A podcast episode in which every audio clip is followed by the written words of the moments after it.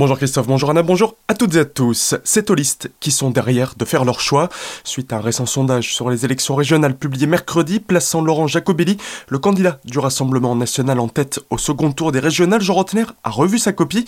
L'actuel président du Grand Est, candidat à sa réélection, qui avait pourtant annoncé que sa liste serait la même au premier tour et au second tour, a légèrement revu sa copie. Alors que ce sondage donnait Laurent Jacobelli en tête avec 32% des voix, la question du Front républicain est revenue sur le tapis.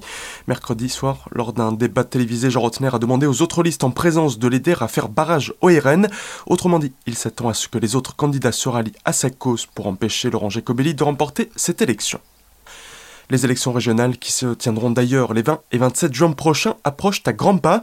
Pour le parti alsacien Unserland, le message est clair Stop Grand Est, en avant l'Alsace. C'est le nom de la liste portée par Martin Meyer, secrétaire général du parti.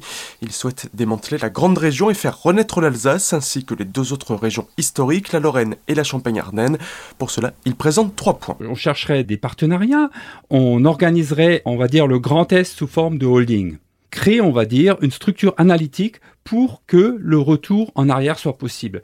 Ça veut dire que cette holding, elle assurera, on va dire, une gestion en arborescence des trois structures en permettant bien de différencier les comptes et les données de chaque région et cette holding aura vocation à disparaître.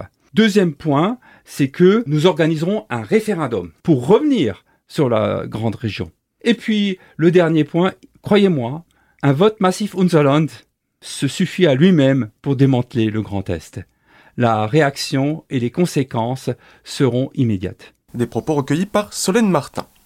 Sous l'emprise de l'alcool, il décide de dérober une draisienne à Célestat. Mardi soir, peu après 19h, un couple essaie de voler un scooter. Le propriétaire les repère et contacte la police après avoir été copieusement insulté. L'homme se saisit alors d'une draisienne après avoir arraché un cadenas et s'enfuit tout en laissant sa compagne sur place. Grâce à des témoignages, il sera interpellé quelques temps plus tard aux alentours de la gare alors qu'il avait caché la draisienne dans la soute d'un bus. Ivre, l'individu est transporté à l'hôpital. Il était tellement incontrôlable que la structure refuse de le prendre en charge avant qu'il soit placé en garde à vue. Sur lui, les policiers découvrent un couteau alors qu'il n'a pas le droit de posséder d'armes ainsi que 5 grammes de cannabis. Il était écroué et doit passer en comparution immédiate ce vendredi. Agression au gaz lacrymogène à Colmar. Hier, alors qu'une douzaine de filles et garçons de l'IUT du Bright jouent au football sur un terrain situé à la manufacture, en début d'après-midi, ils ont été abordés par deux individus. L'un des deux, un joint à la bouche, commence à se montrer insistant avec les jeunes filles présentes, tout comme son ami. Rapidement, le ton monte entre les deux groupes avant que les deux individus aillent chercher une barre de fer et une gazeuse qui se trouvait dans un buisson. Plusieurs étudiants sont alors irrités par le produit au niveau des yeux, des voies respiratoires ou encore de la peau. Des pompiers se sont rendus sur place mais aucun d'entre eux n'a eu besoin d'être transporté à l'hôpital. Un des individus suspectés d'avoir pris part à l'agression a été interpellé par les policiers. Trois heures de combat pour une finale. L'Alsacien Pierre Hugerbert et son coéquipier Nicolas Mahut ont remporté hier leur demi-finale face aux Colombiens.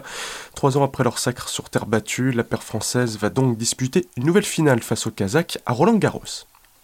Sport toujours, le retour du public aura réussi aux Françaises. Les Bleus, qui jouaient hier leur premier match depuis mars 2020 devant du public à la Ménon, ont battu l'Allemagne 1-0 grâce à un but de Kenza Dali.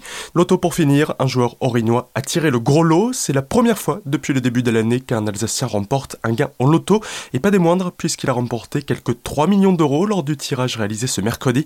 C'est le 20e millionnaire français de l'année. Tout de suite, le retour de la matinale avec Christophe et Anna. Très belle journée à toutes et à tous à l'écoute d'Azur FM.